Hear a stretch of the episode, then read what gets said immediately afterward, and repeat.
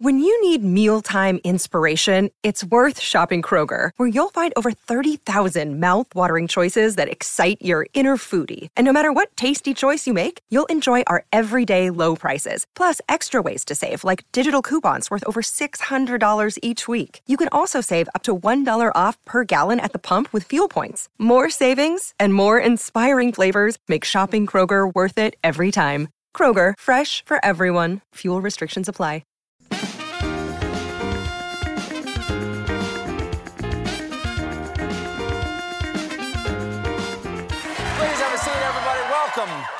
Welcome, one and all, to The Late Show. I am your host, Stephen Colbert. Tonight, you join our broadcast with history already in progress, because mere minutes before I walked out here on this stage, Republican Kevin McCarthy was ousted as Speaker of the House. And I'm sure this won't be taken out of context when I say, I love the McCarthy hearings. This, not really hearings, but you get the idea. You get the idea. This all started just last night, right? When Matt Gaetz introduced a motion to vacate the Speaker's chair, which Gaetz had threatened to file earlier in the day, and then McCarthy tweeted, "Bring it on," to which Gaetz replied, "Just did." Right?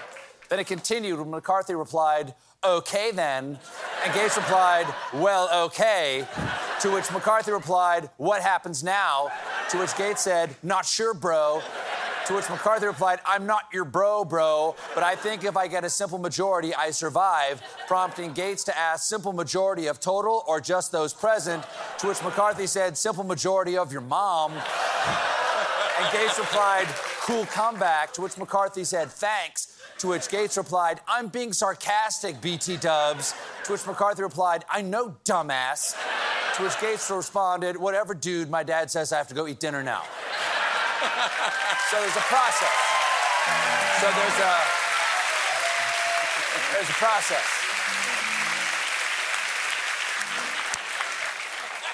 It's chaos. In the end... In the end, McCarthy lost with uh, Matt Gaetz plus seven of his Republican cronies and all of the Democrats voting to give McCarthy the boot. Seems like strange bedfellows between those two groups. But in a Democratic meeting earlier today, California Representative Adam Schiff quoted the Big Lebowski saying, "Gaetz isn't wrong, he's just an asshole." That's right. Wow. Wow. It's true story. Wow. That's right. He's right. The douche abides. You may remember back in Jan- just this January, back in January, Congress had to vote a record fifteen times for McCarthy to get the Speaker's job. But to remove him, just one. That's progress, Kev. You feel good about that. Now, this has never happened before in the two hundred forty-seven years of our republic. So, Kevin, congratulations. You made history. I'm sorry. Wait, wait, wait. I'm sorry. I'm sorry. I misread that. You are history. Because... I don't know about that. Yes. Because it's hard to see any politician come back from this kind of unprecedented humiliation. So it's time to say farewell to former Speaker of the House, Kevin McCarthy, seen here pointing to his going-away gift. Speaking of public humiliation, Donald Trump. Today, he was in New York for the second day of his fraud trial, and it can't be much fun for him to sit there since the judge already found him to have committed fraud. But his lawyers seem to be having a pretty good time. One of them came to court yesterday with a gaming laptop. She's using her downtime to play Grand Theft Mar-a-Lago. This. Mm-hmm.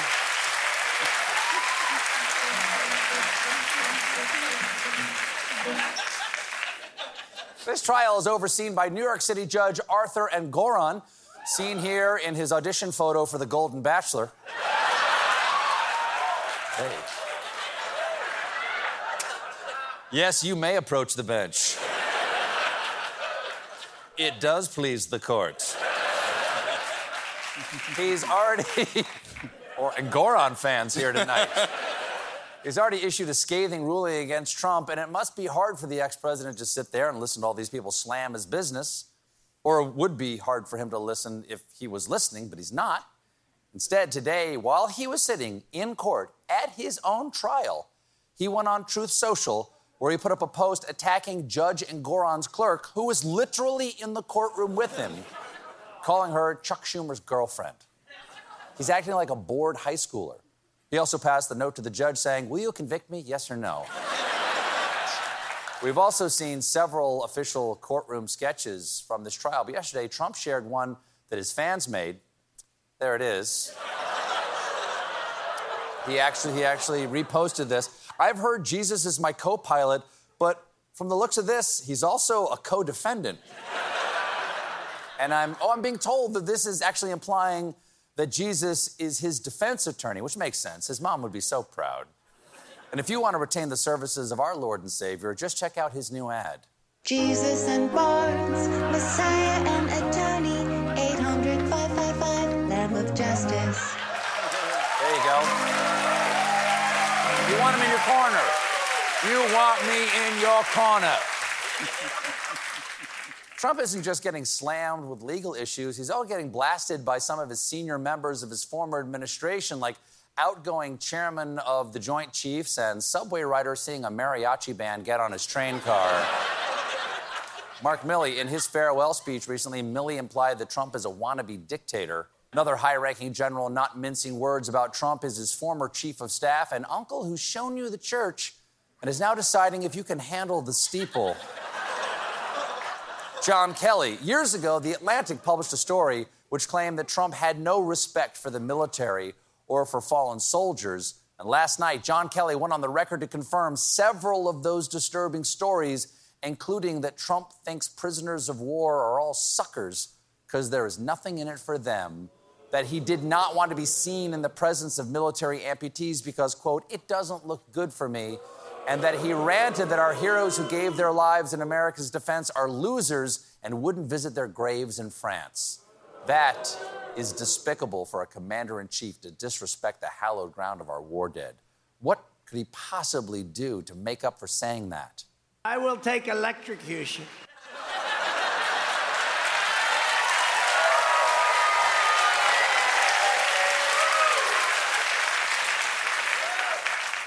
Kelly ended his statement saying, "There is nothing more that can be said. God help us." True, but unfortunately, God's a little busy right now, sir.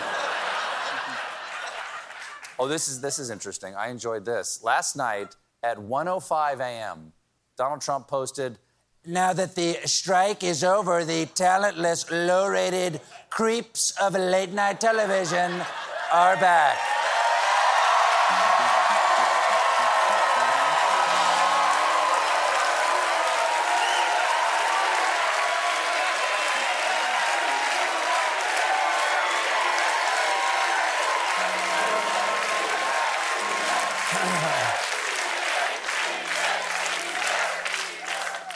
Thank you for watching, sir. But I'm not surprised. I mean, he's a seventy-seven-year-old white guy. Of course he's watching C B S. But I do have a question. Low-rated creeps of late night, how did he find out our original podcast title? He, was, he wasn't done.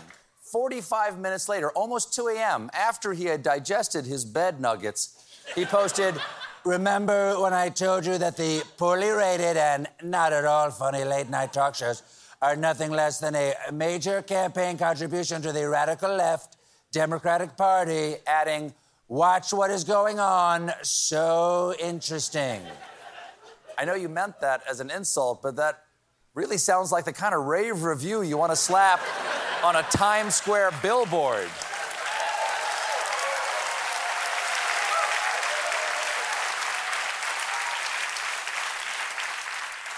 So today we did that. The Late Show with Stephen Colbert. Watch what is going on. So interesting, Donald J. Trump. Sir, thank you for the endorsement.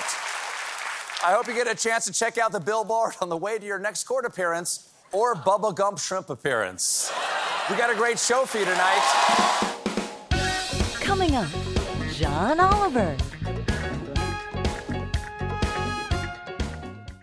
The Hargan women seemed to have it all. We were blessed. My mom was amazing. But detectives would soon discover... Inside the house, there were the bodies of two women. A story of betrayal you would struggle to believe if it wasn't true. I am just praying to God, this is a sick joke.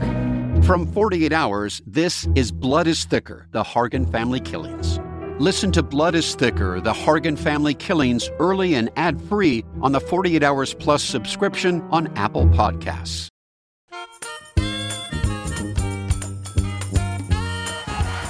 Ladies and gentlemen, my guest tonight is an Emmy Award-winning comedian you know best from the Strike Force Five podcast. He also hosts Last Week Tonight on H B O. Please welcome John Oliver. Please.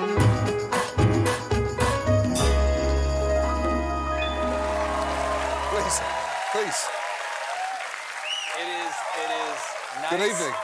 Good evening. It is lovely to see you. It is nice to see you, too. Not only to see you not on a Zoom window, which Always. is how we've been doing the, uh, the podcast, That's right.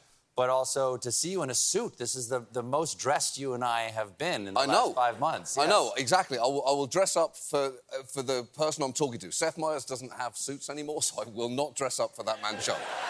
I will dress down like he does. He does not respect his guests sartorially. So I shall not respect him. For those who, the few people out there who don't know, yes. uh, for the past uh, couple of months, you and me and the Jimmys and yep. Seth yep. have had a podcast called Strike Force Five. Indeed, yes. Could be louder. Could be, could be louder. It is a podcast that The Guardian called Nice Enough.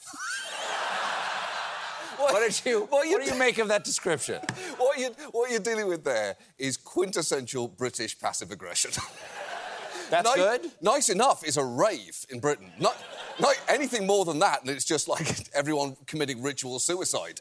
Nice enough is what they said about Shakespeare. It was fine. It, it rhymes. Pa- it passed the evening. um, the yes. podcast uh, is coming to an end. Yes, that's sadly. Right. Yes. Tonight is our last. I mean, not entirely sadly. What? It's a good way for it to end. It was right? lovely. To, yeah. It was a perfect way to end because yes. the strike ended. That's right. Right when the podcast. Yes, it would ended. be bad if it had carried on. Yes. Yeah. It would be. It would be bad if it carried on. It would also be bad if the strike had ended after the first episode. That's right. All of those things would have been bad. But yeah, thankfully we threw off. You know, we threw off at least one good episode in twelve. Right. Sure. Fallon's five. Episode five. If yes. you haven't, if you haven't heard any of it, episode five is when Jimmy Fallon. I mean, he distinguished takes, himself. Distinguished or disgraced? It's either both. He, he basically ran an, an episode of The Match Game while just taking liberties with the English language that I think will never be fully forgiven by the people of Britain. It was. It was. It's beautiful. It's beautiful chaos. It's incredibly funny. Mm. He's like a conductor conducting an orchestra who doesn't innately understand what music is. That's the best way I can. It's incredible. Yeah. And one of the things that, one of the mistakes that we made on the podcast uh-huh. is right at the end, we went, we should get some merchandise. yeah. So we, we ordered a lot of merchandise yeah. I mean, it's to, a, sell, to sell to people. I think it's fair to say it's a disaster. It's a financial disaster, right? So, right? Uh, probably. It's like, if, it's like if the last thing Radio Shack did was, let's order some bomber jackets. That'll dig us out of this hole. Yeah, we well, have a huge amount, a huge amount of merch that uh, there is no real market for. Right. But it still the podcast exi- is over. But it still exists. Yeah. Still exists. So I thought maybe we could give some away to the audience tonight. yeah. Yeah. Yeah. Really? At cost? What? Yeah. Gratis. They're, and, and if they catch them, then they pay for it? Is that the... No, it's just, it's just oh, free. It's just it's free. just free, though it will not... OK. Wow. Wow. You're... Just, just to qualify your excitement, you're, you're going to get literal trash projected at you. Right, and the easiest way to distribute T-shirts is, of course... Oh, the T-shirt cannon. T-shirt cannon. Yes. Eddie, bring out the T-shirt cannons. We're all charged up. OK. Eddie. Charged up, and the safety... It's loaded. And the safety is off. The safety's off, OK. OK, ready? Yes. You're the guest. My, my... And keep in mind, John... Yes. Hold on a second. Yeah. Have you fired a T-shirt cannon before? I think it's ninety-nine percent confidence, right? What's the no. worst that can happen? Oh! The worst that could happen is that you could take off somebody's head. All right, ready? Right over here. Who wants one? You see, it's got quite a, okay, sure. a lift on it. Hold on. All right. Another one? I'll tell you what. Here. Why don't we give me, give have me a off. seat. Have a seat.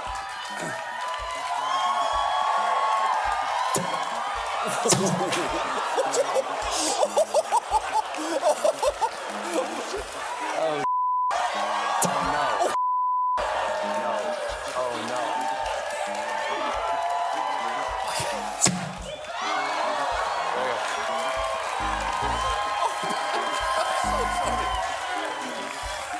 Okay. Okay. All right, please have I a cannot... seat. There we go. So, what we'll do is we'll keep these here. Yeah. We'll keep these here. Stephen, yes. I, I cannot overstate the extent to which I just shot that woman in, a, in the face with a T-shirt. There was no arc on it. It was flat. I apologise. I believe they have insurance for this, and if they don't, you're about to become a millionaire. Congrats on getting back to work. Thanks, you too. First show was Sunday night. How did it go? Did it, was, it feel... Was it, it felt natural? Fun. Yeah, it felt, yeah, yeah, yeah. It was, yeah. Yeah, it was... It was, um, it was very fun. It was, it was very fun to be back, and the only show that we had prepared in terms of uh, research... Like the one and, you were working on in May. That's right, was about prison healthcare, yeah! which really felt like not the, not the most welcoming way to welcome an audience back, just yes. welcome back, why were you ever here? But, uh, yeah, it's very nice to get it on the air. Now, you recently, you were, you hosted the Clooney Foundation's Albie Award. I did, yes. Last week. Yes. I would, did not... get an invitation to that. That was deliberate. And what? And what? I'm sure it's not that fun. Like, it's not glamorous or no, anything, right? No, no one's there. Just ask, just tell me if Jon Stewart was there. He was there, yeah. All right. Okay. You were on the red carpet uh, with your with your lovely wife, mm-hmm. and uh, that you were asked about returning to work here. You're about to go back to work. Oh, yes. yes. Wow. So, yeah.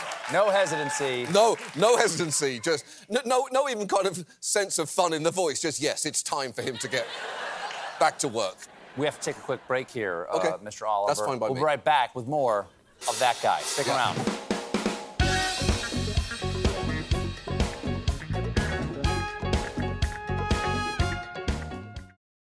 Jon Stewart is back in the host chair at The Daily Show, which means he's also back in our ears on The Daily Show Ears Edition podcast. The Daily Show podcast has everything you need to stay on top of today's news and pop culture. You get hilarious, satirical takes on entertainment, politics, sports, and more from Jon and the team of correspondents and contributors. The podcast also has content you can't get anywhere else, like extended interviews and a roundup of the weekly headlines. Listen to The Daily Show, Ears Edition, wherever you get your podcasts.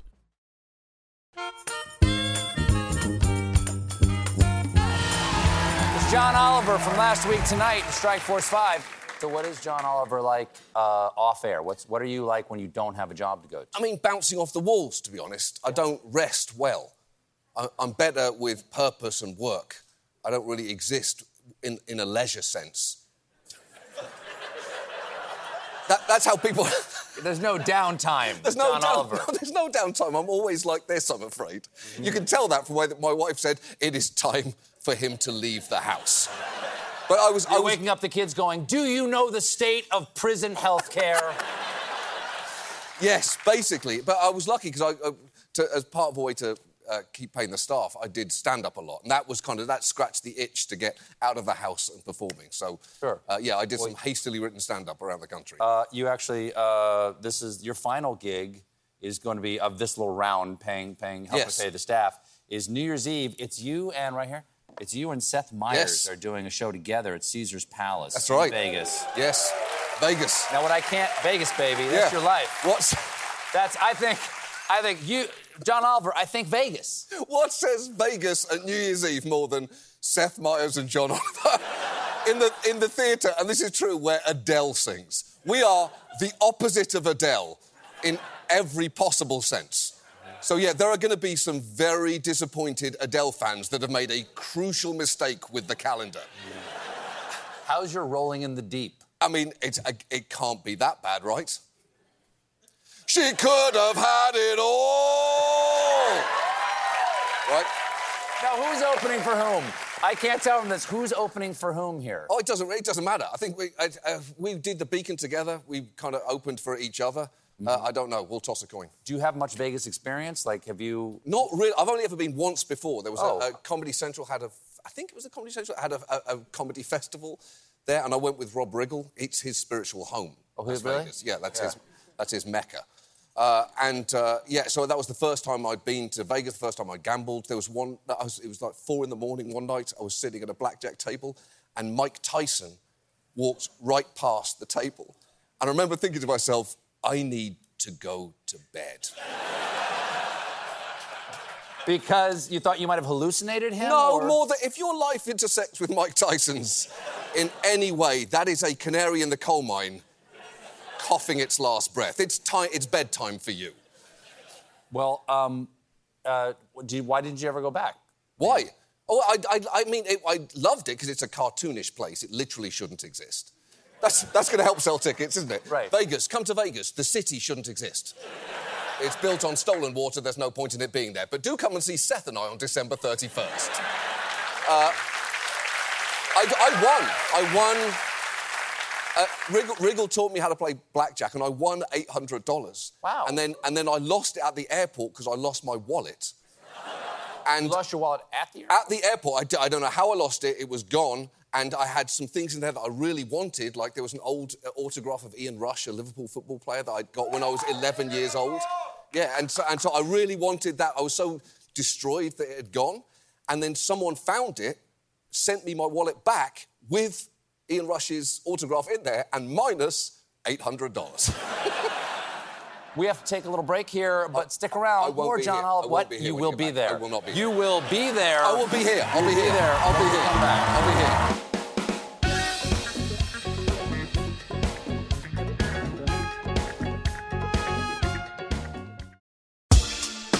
Rise and shine, football fans. Start your day the right way with Morning Footy, a podcast that covers every aspect of the global game. Headlines, match previews, analysis, interviews, culture, fashion, and plenty of banter. Join as we track the thrills and spills of Europe's biggest title races, the business end of the Champions League season, a summer packed with international competitions, M L S, N W S L, and much more. Subscribe to Morning Footy.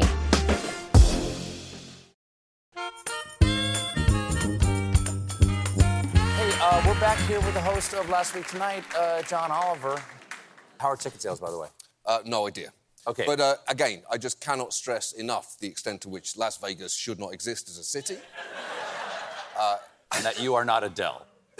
That's right. So, so here you are. You're you're you're you're, you're opening with with, with yeah, Seth there that night. Fun, yeah. Now you started your career as a stand-up. Do you have any memorable people that you toured with? People you remember when you started out? I mean, the, the beauty with stand-up is it's a fundamentally humiliating job, right? That's it, I think it's good for the human soul. And the lowest it ever got for me was uh, I did a gig at the University of East Anglia, and uh, my my manager said, "Oh, you're going to go in the middle. It's three acts. You're going to go in the middle." All of that was true.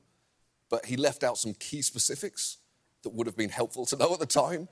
One was that the first act, the opening act, was a guy called Mister Methane, who was a, a kind of character act uh, in Britain at the time. I believe he's still around. Uh, and it's a, a guy in a kind of skin-tight green lycra suit um, whose talent was that he could fart uh, on command. And so he did that. He, fart, he farted along to the Blue Danube. Um, to uh, he blew out some birthday candles on a cake, and then he farted the national anthem. And Your national anthem. Um, uh, that's God right. Save the Queen. God Save the Queen, or, or the King, but it all sounds the same when it comes out of his rectum. So wait, could he could he hold a note, or yes, is it just Yes, he could. Rhythm? It was it was genuinely impressive, and you you need to understand how much that audience loved what they were watching. There was a genuine sense. It was a of, simpler time. Of patriotism in the room of, I'm hearing stand the British far, national anthem like, the way it's supposed this? to be heard. Of, it's recognisably being farted into a microphone being held zero inches away from the man's anus. Now, you, you might... followed You them. might be wondering... I am. ...were there two microphones available to the performers that night?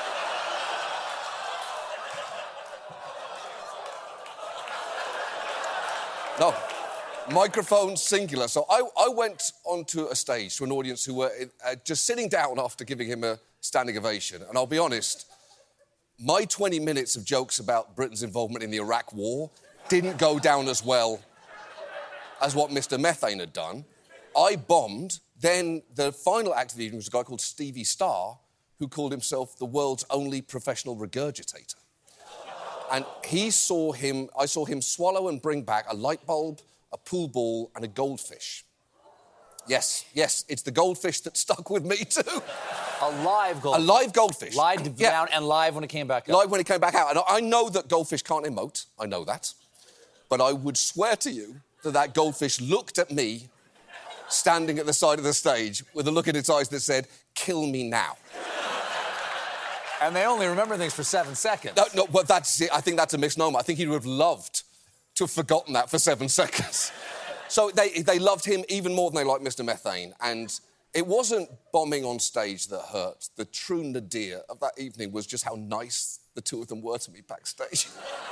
Mister Methane and the regurgitator? They were so kind, and you've not hit rock bottom until you've seen a guy in a kind of rip-off Riddler costume peeling it off his body, and I swear, he looked at me and he said, I'm sorry, that was hard to watch you do that up there. It was hard... It was hard for you, Mister Methane? You found that difficult to watch? You felt I lost some dignity there? Fart man! And I look, I looked them up. He's still going, Mister Methane. And, oh, and Stevie Starr recently got to the final of Croatia's Got Talent, which is bold because he is in no way Croatian. Wow. Yeah. Wow. So, yeah, there were some dark times as a stand-up. Wow. But they're character building, right? Yeah, oh, one hundred percent, one hundred percent. Yeah. When I was a, a young man uh, touring uh, with the Second City, one time we played the Berwyn Summer Carnival, which took place in a parking lot of a strip mall. And uh, all the sh- all the acts were just in canvas tents, and there was also the Midway yep, and sure. like the other things. And sure. we were between something called the Zipper, which is a ride where each of the cars spin like this while they go around a track, and the whole thing rotates yep. while they blare disco music, like that. Perfect. And on the other side of our tent was another tent that had the Marshall Tucker Band, and so as we're trying to land soft and thoughtful punchlines to topical sketch comedy over here and here. And in yep. a moment of silence, when this wasn't happening, you could hear, can't you see what that woman, Lord, been doing to me? We eventually had to pull the P Z Ms off the stage and talk into them. But, but it's it the best. made me a man. It's the best. The worst yeah. memories are the best memories when it comes to comedy. There's nothing like it, because audiences can't hurt you anymore. When you've been, no, when you've been humiliated. No, they can. They can. The stakes are higher. They can hurt a lot more. Do you want to give away some more T-shirts? I, I do. All right. Hold on. Okay. Let's let's let's do a couple more in here. All right. One more. All right. And now, let's let's go outside. Outside? Come on. Let's okay. do it outside.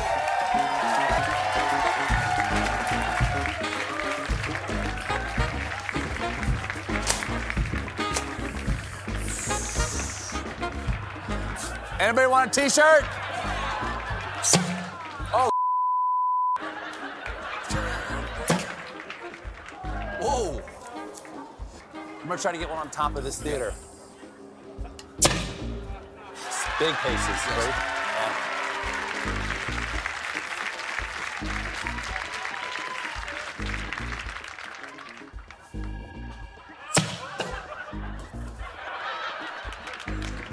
John Oliver, everybody.